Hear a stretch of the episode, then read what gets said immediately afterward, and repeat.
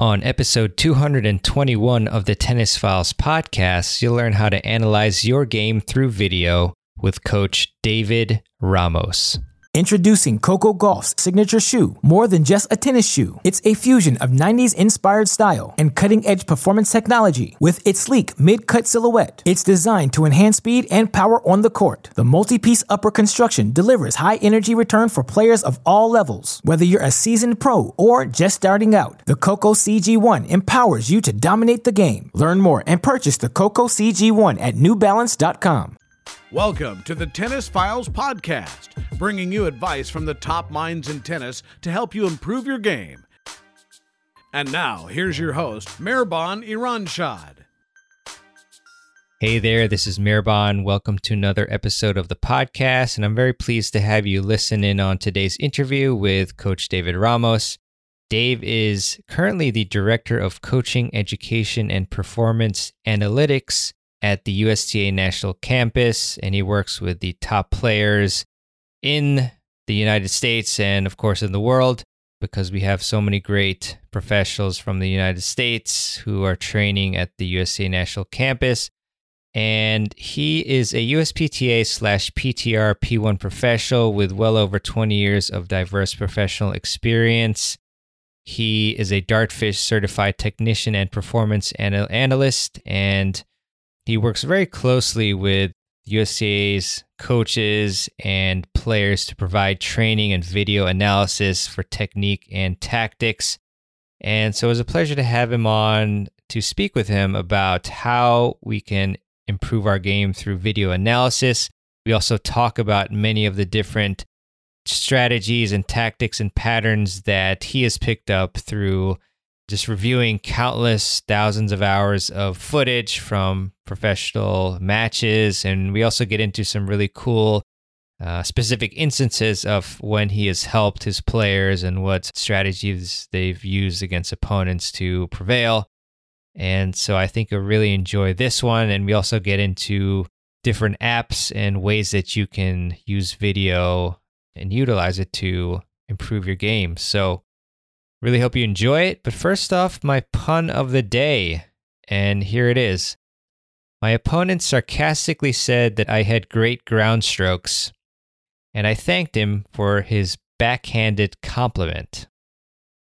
I hope you like that one. Uh, you know, trying my best out here, so can be a tough crowd, but I don't know if you like it or not, so uh, hope you do.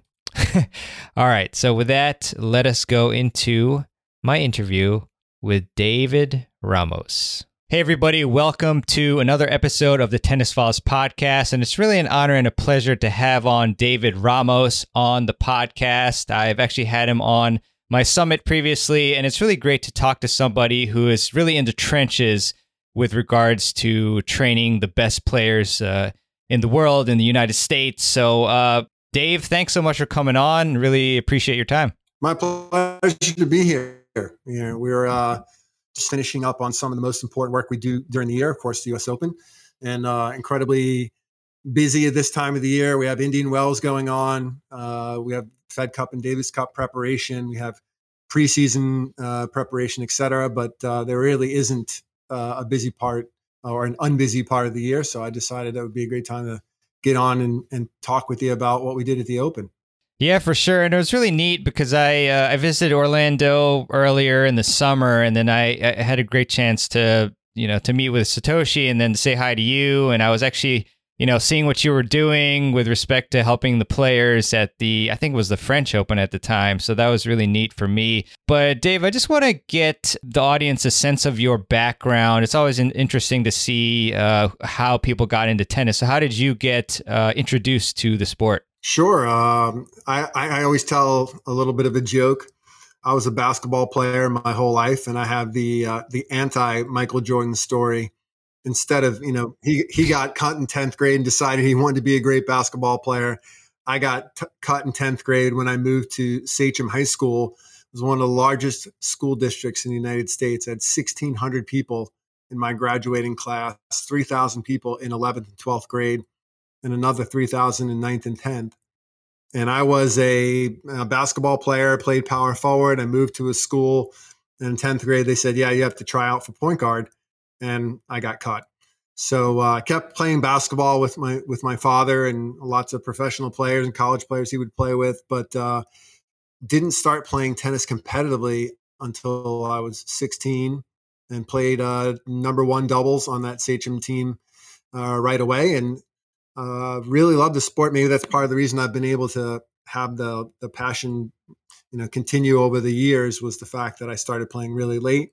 Played some tournaments a little bit in high school, played a little bit in junior college, and um, around the time that I was going to school in New York City, I was 22 years old at that point and doing some some assistant coaching at FIT and made the decision that I wanted to make tennis a career. Um, so pretty late start.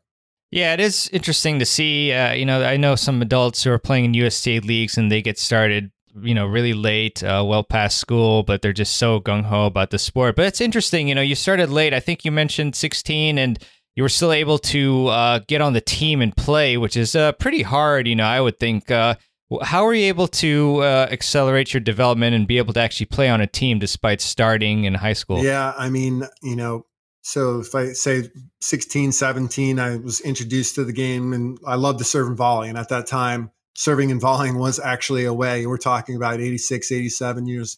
you know, you could you could play from the net and attack. And so I started off playing doubles, really enjoyed it.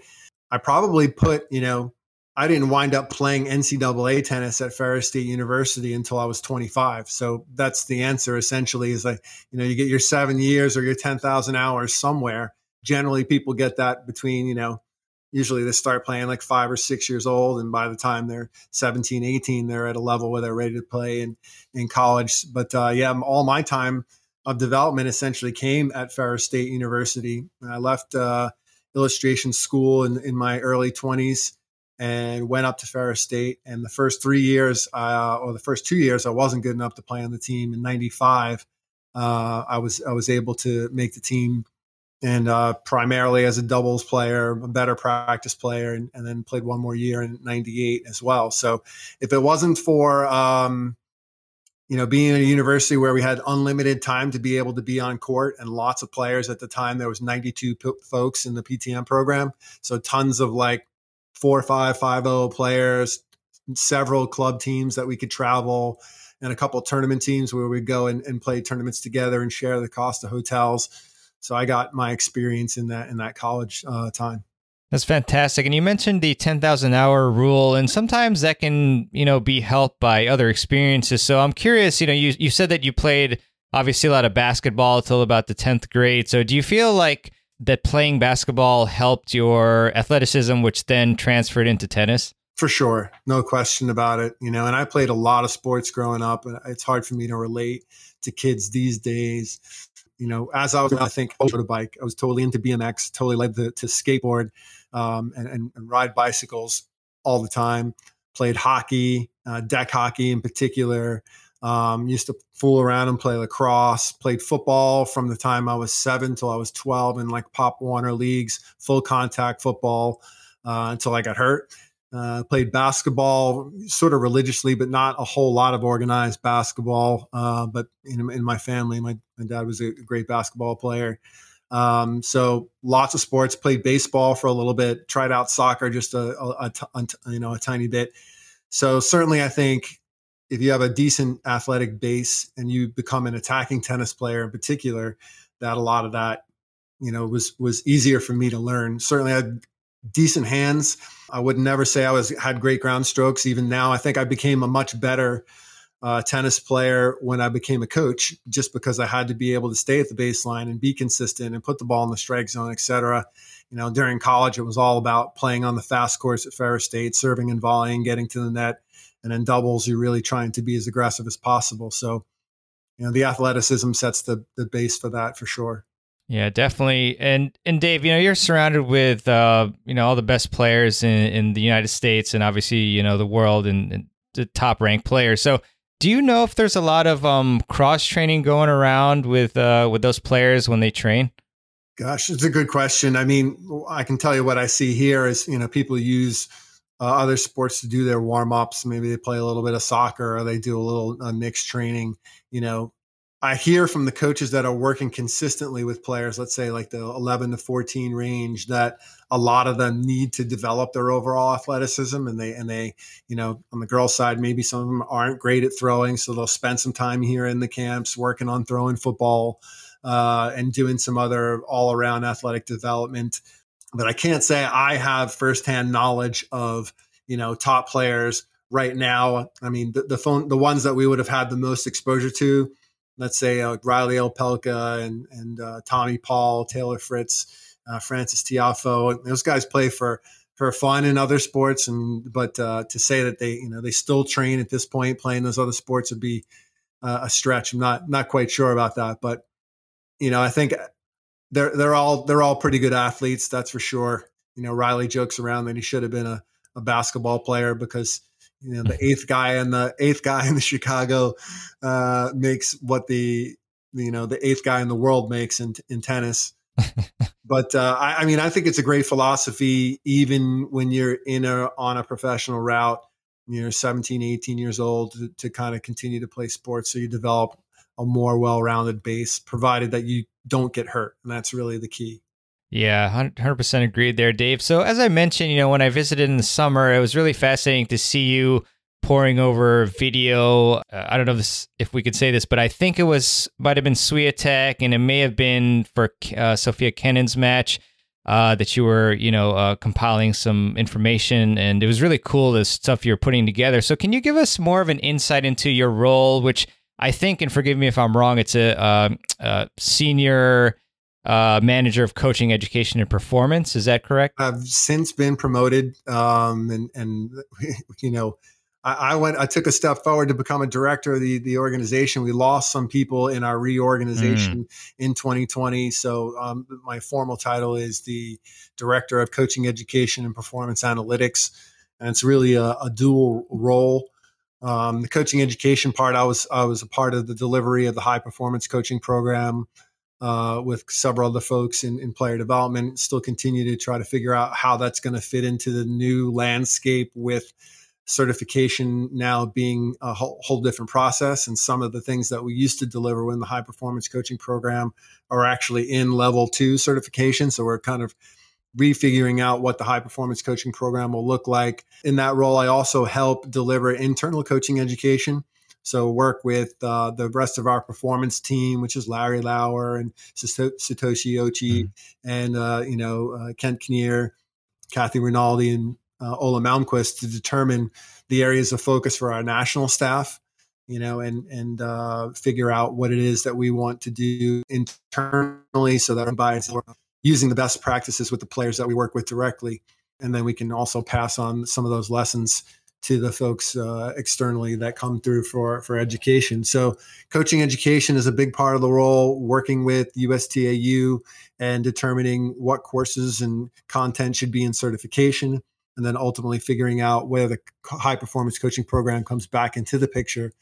And then the analytics department is a, a role separate from all its own, and that's typically the one folks want to hear about. Myself, Jeff Russell Adam Snook and Catherine Gonzalez are a four part team for that uh, analytics approach.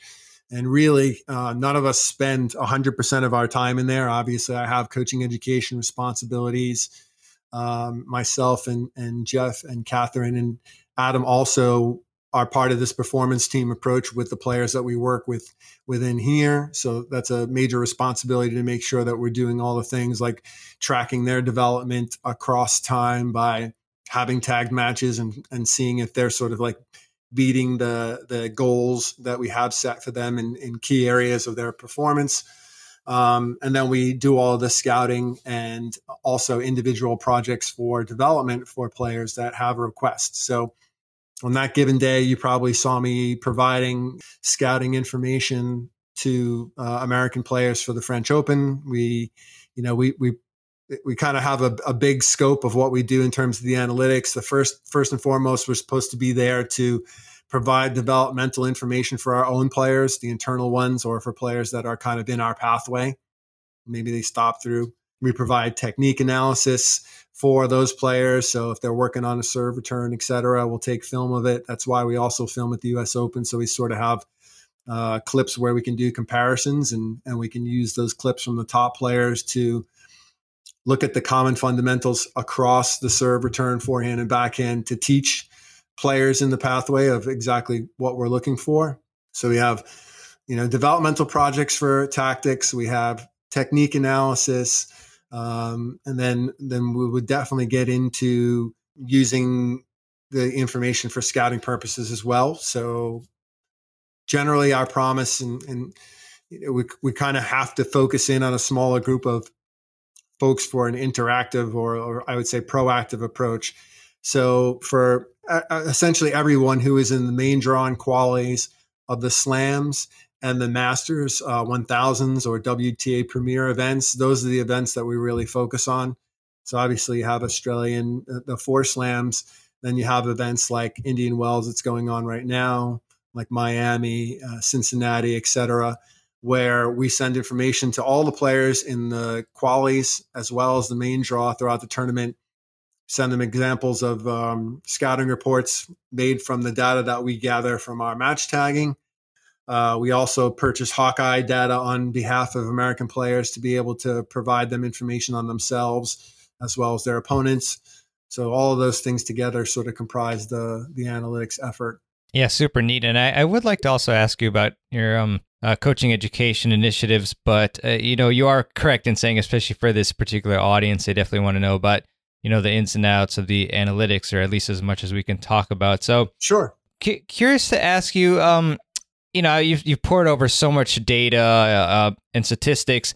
Are there any commonalities of let's let's let's go into maybe the um, strategy and tactics, like ones that you just see that are very common that you over and over that you analyze that maybe even like amateurs can actually apply these basics to our game and actually improve our results. You know, one of the things that we try to do with the information that we get from the the matches that we tag. Uh, in particular, we try to focus on the quarterfinals on from the slams, and we bring those matches together, and then we we call uh, we or we create what we call the parameters. You know, so we have parameters for our teaching and coaching philosophy. So when we talk about the parameters for a volley, you know, we say a grip that's close to continental. It doesn't mean it has to be exactly continental. And when we talked about when we talk about the parameters for the Grand Slams, we might talk about well, what's a, a range of first serve percentage that's acceptable for the folks that got to the quarterfinals through the finals. Obviously, you know, a range of certain percentages, you might have 10% variation based on that player game style and how that particular stat relates to the way they play. So even though you can get a lot of information in terms of what comes from the top players and in general you just get a uh, you know a, a, sense of what's normal for the folks that perform at that level and how how those things can apply to students at all levels is, is really basic certainly the number one tactic in tennis is being consistent you know the best players put the the, the greatest number of first serve returns in play they put the, the the most number of second serve returns in play with with when able to while they're able to gain some advantage. You know, generally they'll have close number of winners to errors to where they balance things out. You know, those are those are things that you can teach to your players. You know, the the, the importance of consist- consistency, the importance of depth, developing points. You know, with some margin away from the sidelines, um, not making as many unforced errors in the net, you know, basic things that hold true even when you look at the top of the game. Those those things th- are still all uh, important and and really important to teach the the fundamentals of developing points well. I mean, I think that's sort of where the top players separate themselves from folks who are, you know, let's say outside of the top 20 is they they do a better job of developing points with consistent high percentage tennis than than the rest of the field do. Gotcha. Gotcha. And what's an example of that actually of, of developing points, uh, uh, you know, on a more consistent uh, basis that are that win them, you know, matches? Sure. I mean, certainly the the the one that we talk to players about a lot is the first serves uh, returns in play. That there's so many players that actually touch.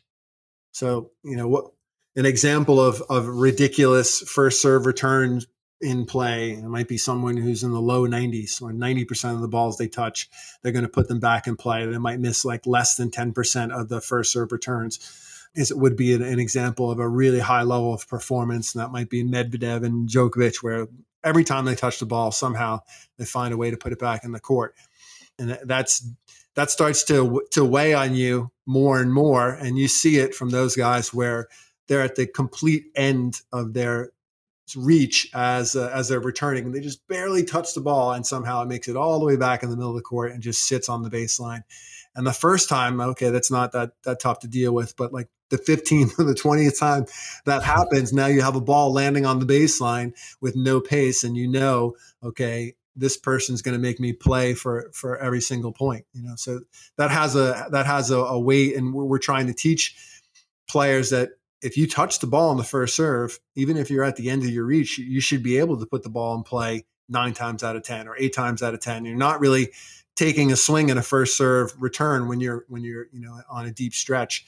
Um, so that's definitely an example of we've, we've had players in the lab the last couple weeks where we're looking at, you know, number of returns in play on the first serve and whether or not those balls go in the court. And, and, um, it, it's, I think they kind of think, well, it's a first serve. It doesn't matter if I miss a few here and there. And the best players are definitely doing a better job of that. Thanks for that, Dave. So, I mean, do you think that because I think somebody listening, it, there's a chance that maybe they they're going to go out on the court and say, all right, I'm going to try to get every return in, and then they might end up, you know, just going and chipping, you know, every return uh, in the court and everything do you think that would be beneficial or do you think there should be some like middle ground between you know going for certain returns and chipping others in? Yeah i mean certainly being able to get the ball in is important uh, as when you, when you when you're receiving first serve you're trying to neutralize right? You're trying to take away your opponent's advantage. And if you chip the ball in and it sits up and they have an easy put away uh, then it doesn't really do any good for you. So at least trying to get the ball past the, the service line to give yourself enough time to recover and get into a good court position to maybe defend on the second shot is is a key. And if and you, you see the massive trend of some of the, the men's players, females really haven't seen anybody do it quite yet. But what what is it that they're doing that we haven't seen the depths of before? What do you think? Oh, what is it that uh men's returning? What are we? What is what oh, is uh, happening on the side with the men's return?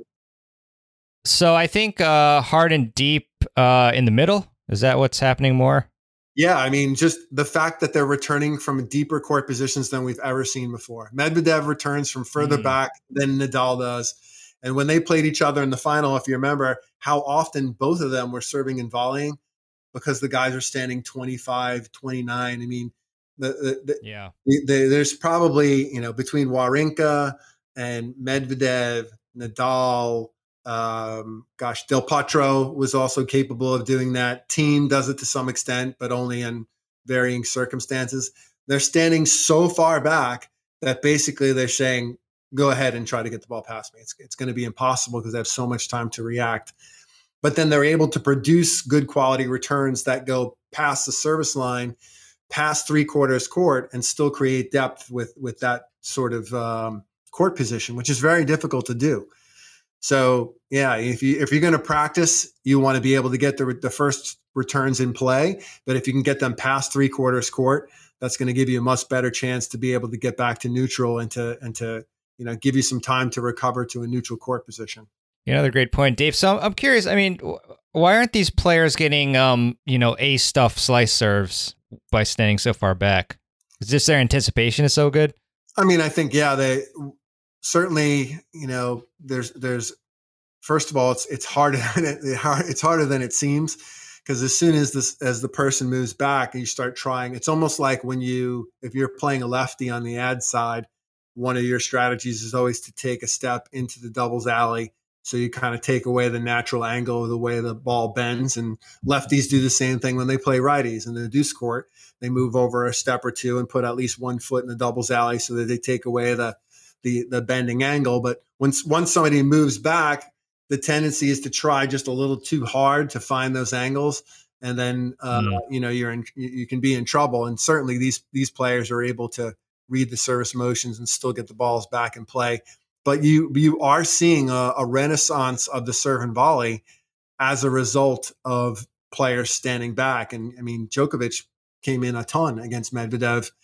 He was it didn't look like he had the energy to actually be able to execute quite as well as he wanted to. And that's not his game plan A to be serving and volleying more than 20 times in a match.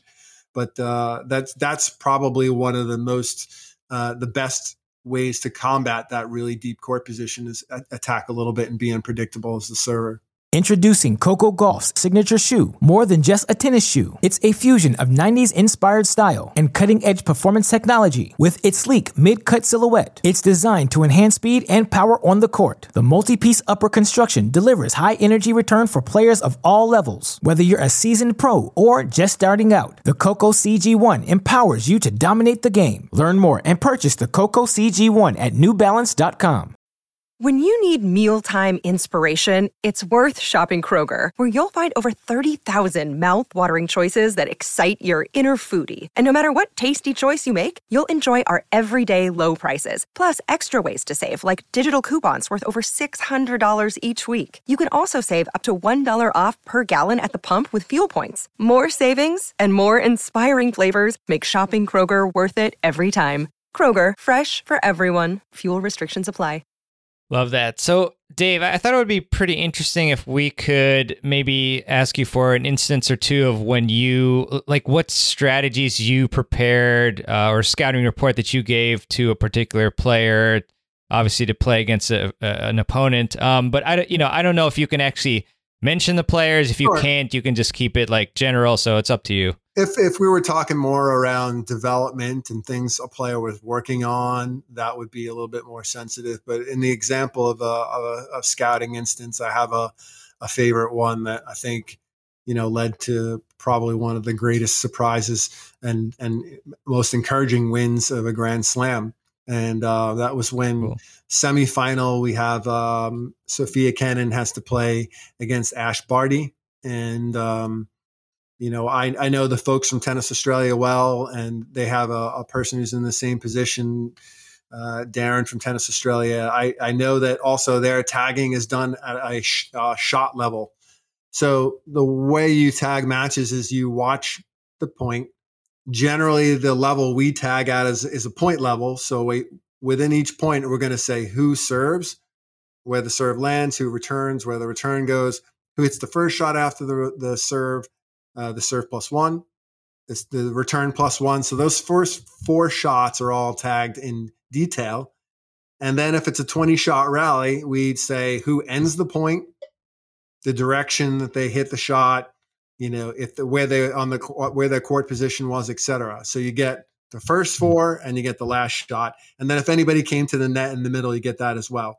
So that's point level tagging. Well, Tennis Australia tags at shot level. That means every shot in the rally they're looking at the direction of the shot and the court position and the resulting information. So they have a lot more to look at. And I, I knew going into that match because we've been working with Kenin on trying to be able to hit her forehand down the line a little bit more, the developmental tool that they would have the information that she was probably hitting more than 95% of her forehands cross court and that they would bank on her being that same player and and executing a strategy expecting that she would be hitting 90 plus percent of her forehands cross court. So, you know, we we showed examples of this is how you've been able to in some matches hit the ball down the line, look at the margin that you create against other players and what happens when you do this. You know, this is a, this is going to be a massive key to the match that you're able to hit your forehand down the line and make her play her backhand from the ad side we gave some examples of her doing that to kind of say like look you can do this. This is what it looks like. Try to do this early in the match. And it was definitely one of the things where you could see that um, there's chatter between ash barty and her box looking over thinking what's going on right now? Like we had a game plan. My game plan was to get locked. My forehand which is her forehand cross court is considerably better than kenin's forehand cross court it's one of her best shots, and she's really good at opening up the court with it and pulling you out of position, and then being able to to play the ball into the ad side. And uh, you know, so Sonia was able to do it under pressure. She was able to do it early in the match, and I think it it kind of threw the whole uh, game plan for for Tennis Australia and, and Barty out of the window. Um, and it, and and that that's what it comes down to. It's between players, you know. I mean, when they say Novak Djokovic wins fifty five percent of the points that he plays during the course of a year.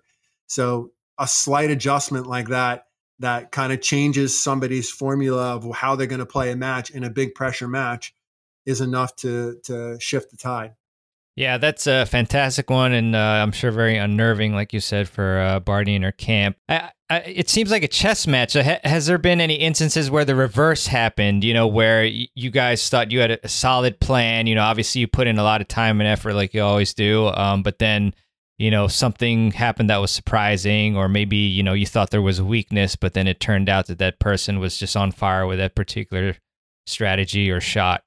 Yeah, I mean, and again, I, I think I, I, think back to just critical matches that um, we didn't wind up losing them, but you know, in in the 2017 Fed Cup final with Coco Vandeweghe playing against um, Sabalenka, we had quite a bit mm. of information on her. Generally, when we do scouting for big matches like that, we'll try to, you know, have at least 10 matches of information on the on the opponent that we're going to play against. Mm. And we were expecting very specific types of serving under pressure, etc. And she just came out and played unbelievable. Like I, I, don't think I don't think she could have served with better uh, variety, and and and she, she, still did some of the things that she typically we knew she was going to do, but it was almost like there was no way we could have expected that level of performance.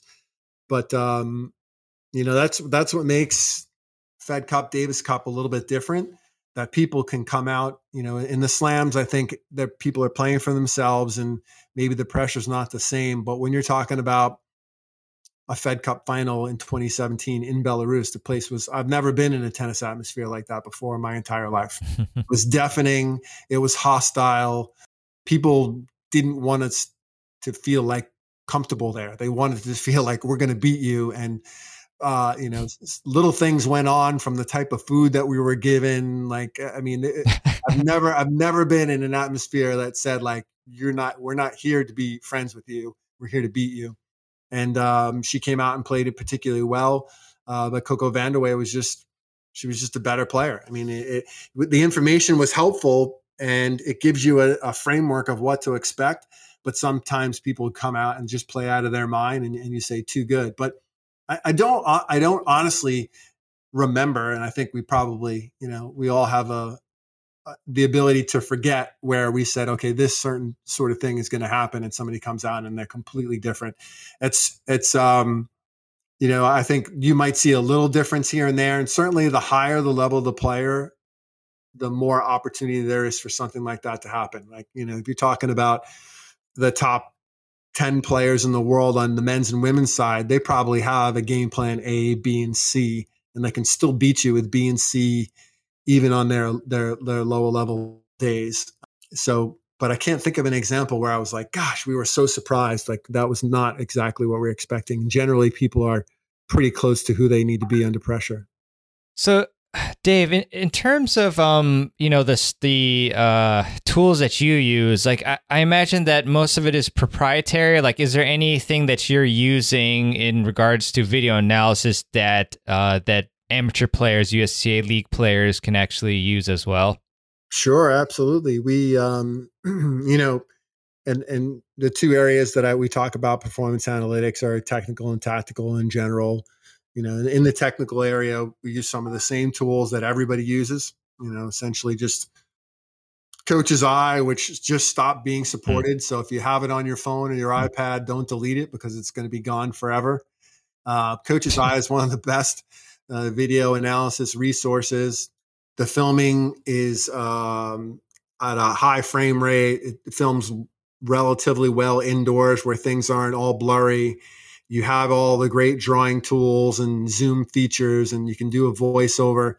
Um, so even though we're, we're we have a, a, master service agreement with Dartfish, some of our coaches still use Coach's Eye. It's their go-to app. It's very easy. Back in the day, it used to allow you to to download reference clips from um, YouTube, which was a huge plus. Oh. A lot of people, yeah.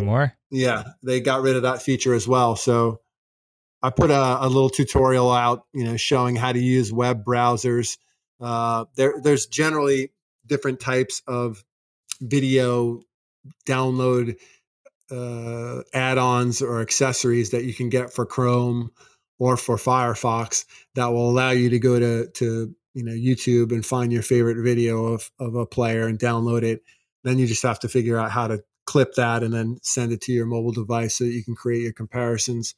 And the key there is that you're dealing with the right frame rate. In some cases, they don't tell you exactly what those slow motion clips are, but um, you know, definitely Coach's Eye for technique analysis. You know, uh, Hudl Technique is free and it does a lot of what Coach's Eye does.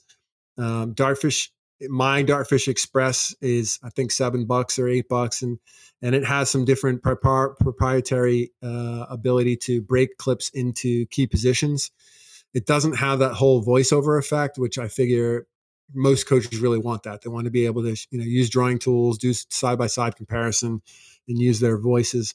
So that stuff is all available to the general public, and um, the Dartfish comes in handy when you want to do like four way comparisons or apply key positions automatically or do some more fancy sort of uh, analysis stuff. But uh, you know, I think virtually everybody can have access to those things. The two tools that I talked about at the USPTA convention for coaches to be jumping on right now, if you're into doing match analysis and you've uh, you know you really haven't gone full advantage of that you have a couple models. You have the uh, do it yourself model with something like pro tennis tracker um, which is one of the apps that's out there. You use an ipad you tap on it.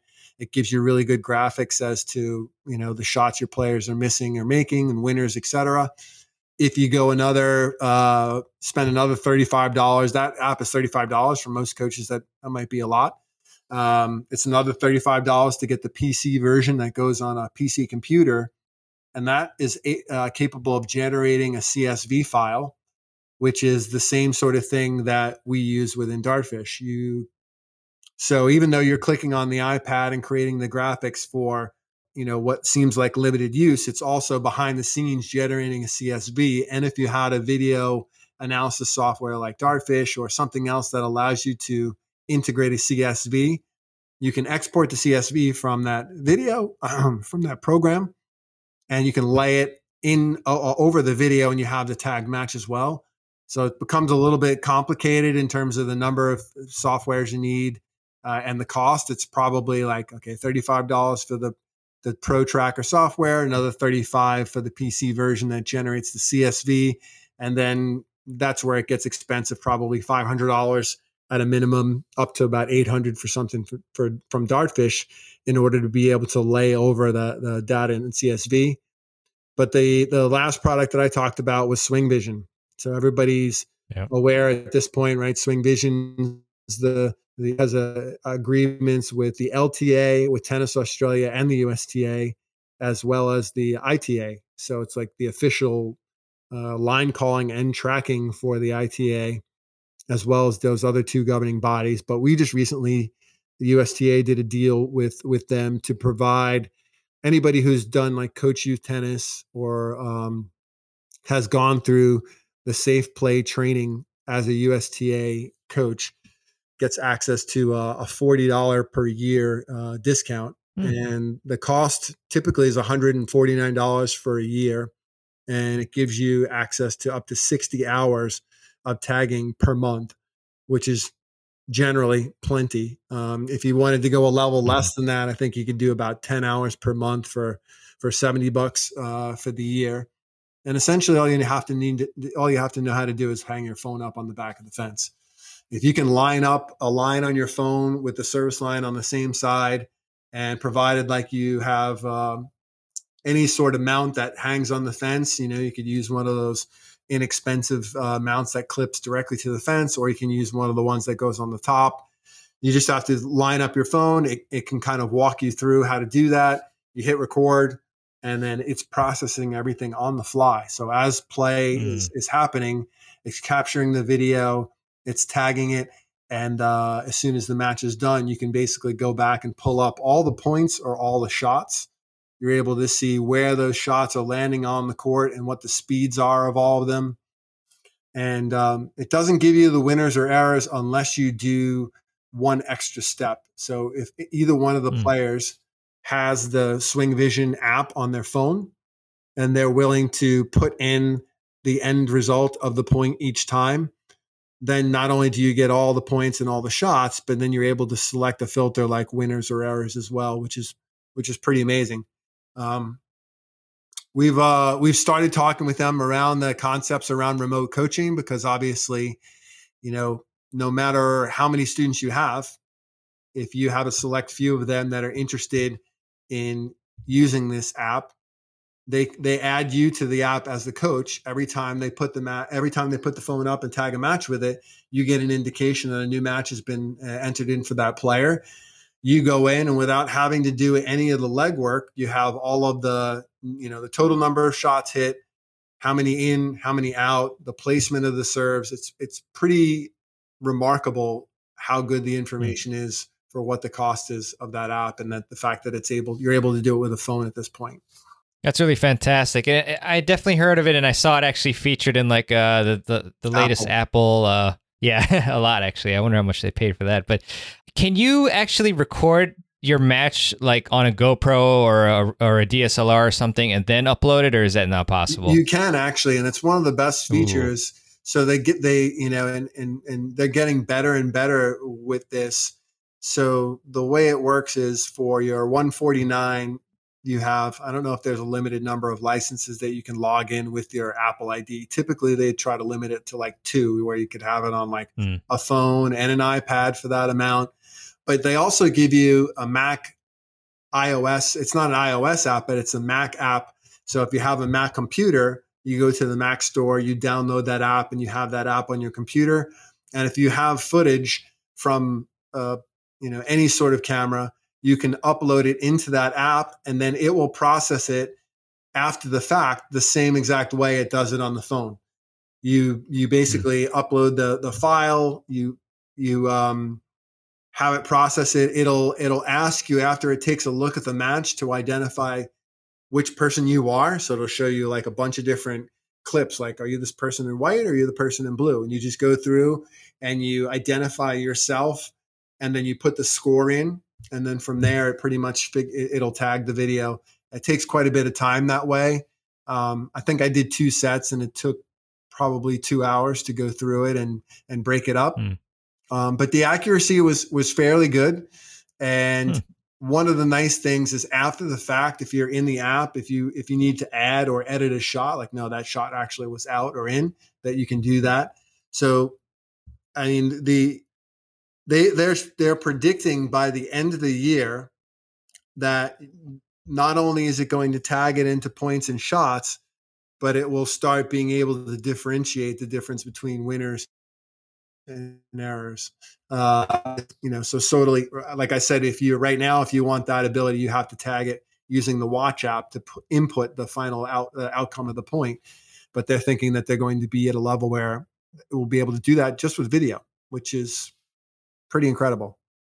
That's really fantastic. I also think that Swing Vision is going to be very happy with you, uh, Dave, for you know the well, shout I, mean, I, I, think it's inc- incredible. That's yeah, there's there's a reason there's a reason why they have uh, you know deals with three of the governing yeah. bodies and the governing body of collegiate tennis is because it's a really good product. Yeah. Obviously, um, you know James Blake and Andy Roddick were mm-hmm. involved mm-hmm. right from the beginning because they saw the potential um, and it's really going to become you know one of the things that is a limitation right now or the, the two things that are limitations are the recording frames per second you know and mm. and the resolution of the video so you can just imagine if the accuracy of the line calling depends on higher resolution more frames uh, that basically is being taken care of when you think about the a modern iphone right now has insane has nearly 4K uh, mm-hmm. resolution. Mm-hmm. It doesn't have 120 frames, which the higher the frame rate gets, that's the other variable. And then the last piece is the is the chip within the phone. Those things are all getting better and better. Um, and the coolest part is they're going to add other features like streaming. So with 5G coming in, the speed of being able to transfer uh, to other folks, be able to put your phone up have it do the line calling, and then also stream it to your parents so they can watch your your match at home. You know, you're, you're talking about a pretty amazing feature set. Um, so the big companies like uh, a Hawkeye or you know a PlaySight should be paying attention as to what's going on in that space because it's moving very quickly. Definitely, Dave. Definitely. Uh, I know we only have a few more minutes. Uh, so, so quick question for you: any any uh, quick tips for players for for videotaping themselves? A lot of them are you know haven't ever done it before. So, any tips on that? Yeah, I mean, in the past, I would have always said, you know, don't use your phone or don't use your your iPad just because of the difficulty of getting the files off of those things and now it's almost just the opposite yeah. now now with the, the new apps you know by the way you can test out swing vision for free you can you can do i think a couple of hours per month that for that hmm. doesn't cost you anything so there's really no barrier to giving it a shot. Um so you know now and and back in the day it was kind of like well why would i bother buying a camera? And you know what why would i invest in and, and, it wasn't cheap because you always had to get a camera you have to get a you had to get a larger life battery you had to get a wide angle lens if you really wanted to capture matches and you needed a mount. So you know low end you might have been talking five or six hundred dollars between the mount and the wide angle lens and an extra length battery etc um, now you know phones some of them have wide enough angle lenses that you don't need the wide angle lens. You, the only thing you you might need is a decent phone mount and then an additional battery charger so that keeps the phone you know with enough juice over the course of the of the uh, the match that you're recording. So you know now I, I i'm i'm thinking that phones and iPads and and then then there's the other the other part of it is that most people have access to something like a Dropbox or a Google Drive to where they can transfer mm-hmm. the file from their iPad or iPhone to one of those services and then get the video from their computer.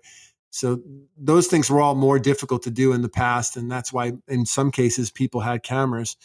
Um, you know, now the only time the only reason I would see to have a camera is if you're going to do a lot of zooming when you film technique and you you know you want to re- retain the quality of the footage. If you're thinking about doing drill videos and you want to wear a microphone and have higher quality audio that might be yeah. another reason you might use a, a camera. But in general um, all that stuff is available for for a phone and tablets so there's really no reason not to start there because most people have a decent quality phone or tablet and and uh, there's even software available to do match tagging that comes right on the iPad, and it's a lot lower cost than it is to use hmm. uh, something like a Dartfish or or one of the other products that that go on a computer. So that's to me where you would start. You know, with a tablet, with a phone, with the mounts for them, getting them up in a decent level. I mentioned to you as a little double little plug for the QM1 is a mount that's seventy or eighty dollars, and that has a phone uh, attachment on it or even for you know 20 or 30 dollars they make mounts that go right on the back of the fence yeah thanks a lot for that dave and yeah definitely don't let you know equipment be a huge barrier you know you don't need a fancy camera just just use your phone so uh, i do want to let you kind of educate us about just overall you know the success of of uh, the U.S. players this year and, and how that's all been for uh, for the year for you as kind of a recap. Even though we do sure. have Indian Wells coming up, but just how it's been.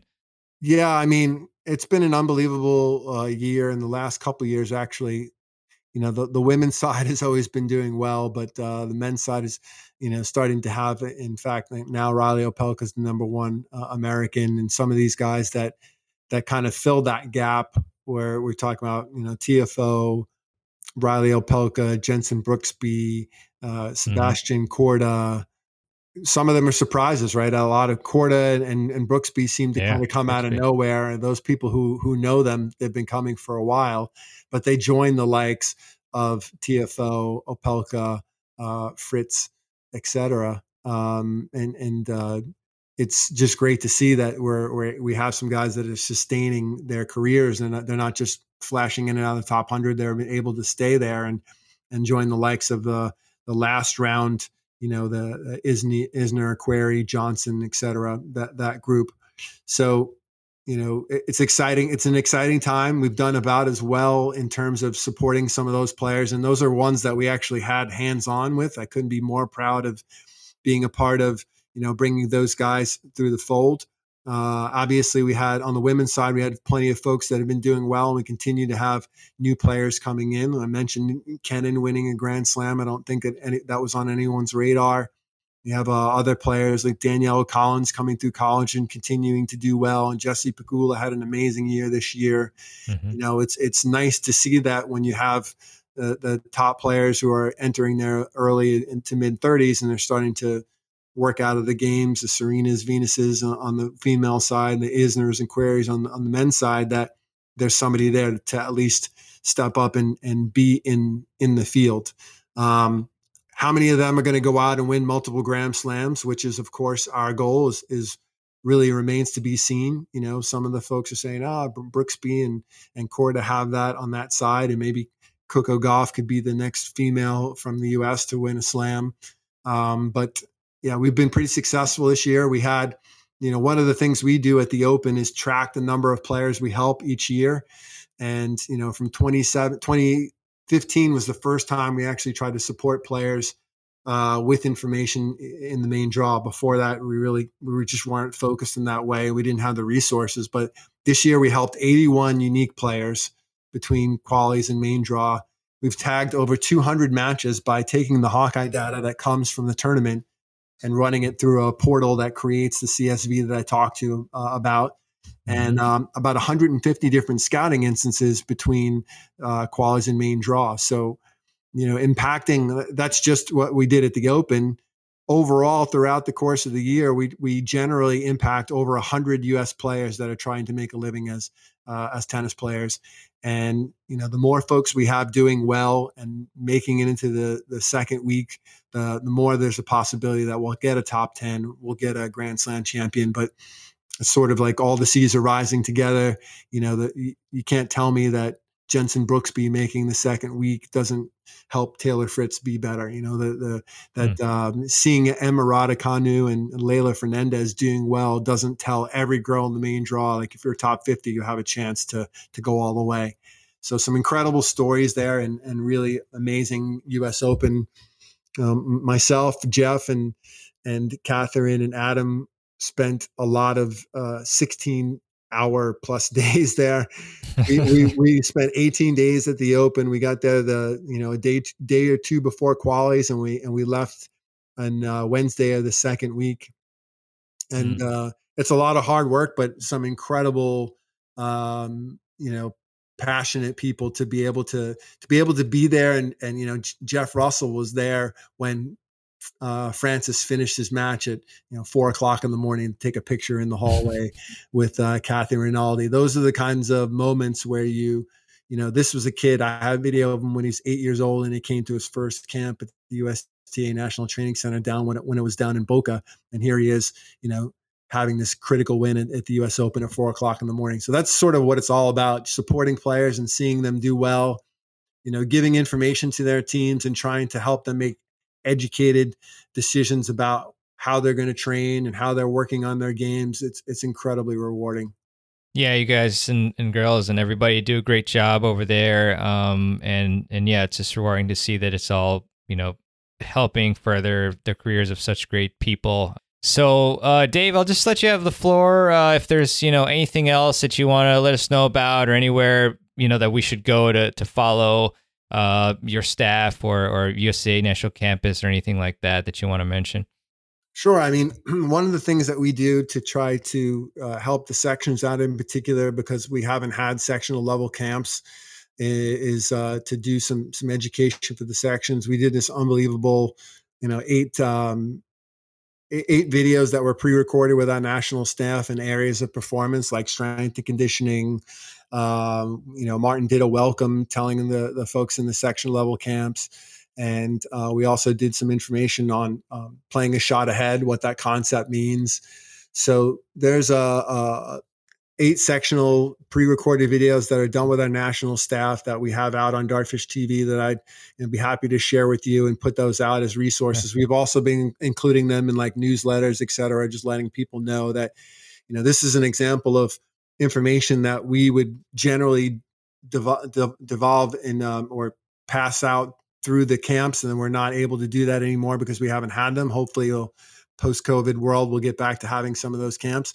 And we're going to do another session upcoming this fall for the sections specifically where we we have like a thousand person webinar we're going to talk a little bit about with some some parents of, of, of a player and you know talk about their journey and how they were able to kind of keep a balanced approach uh, so some information for parents and then some information for parents and coaches as well on uh, the concept of periodization and planning and how mm-hmm. important mm-hmm. it is to have a developmental plan and, and an annual plan that's written out so that you can you know look at your tournaments through the course of the year make sure you have a good balance of wins and losses in terms of you know the level you're playing at and uh, really dedicate time to some de- dedicated training blocks some of the things that we really try to live here with the players that we work with directly. We're creating some content uh, around, you know, with videos and, and, webinars, and that stuff will be available, you know, depending on what section you're in, you'd, you'd be able to, to take a look for that.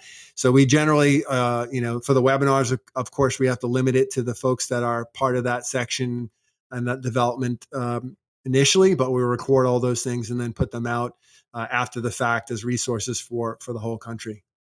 Brilliant. Thanks, Dave. That'll be very appreciated. And yeah, happy to to share any uh, links to, to those videos and other things that you'd like to, to send. We'll put them in the show notes. So, uh, Dave, I know you have to go, but thanks a lot. Really enjoyed speaking with you, and and thanks a lot for the great information you shared with us. So um, I'm sure a lot of people are going to benefit from it, uh, as are you, you know your your players from all your hard work. So thank you for coming on, and hope to speak with you soon, Dave. And all the best. My pleasure. Really appreciate the opportunity. Thanks, Dave. Cheers. All right. I really hope you enjoyed my interview with Coach David Ramos. And Dave, thanks a lot for coming on to the podcast. It was a pleasure to speak with you. And thanks a lot for your insights on how we can use video analysis to improve our games. If you enjoyed this podcast and if you enjoy the show as a whole, then I really would highly appreciate it if you would leave a review for the Tennis Files podcast. You can do that at tennisfiles.com slash Apple Podcasts with an S at the end, or just on your favorite podcast app of choice that you use to listen to the show. And I also want to leave you with a quote, and this one is by Winston Churchill, pretty famous chap. And Winston said, Success is not final, failure is not fatal. It is the courage to continue that counts. Fantastic quote there. And with that, I want to thank you again for listening to the show. Really appreciate all your support and kind messages. Thanks a lot for that. And I will see you on the next episode of the Tennis Files podcast. This is Mirabon Aranchad signing out. Thanks for listening to the Tennis Files podcast. For more tips to help you improve your tennis game, visit tennisfiles.com.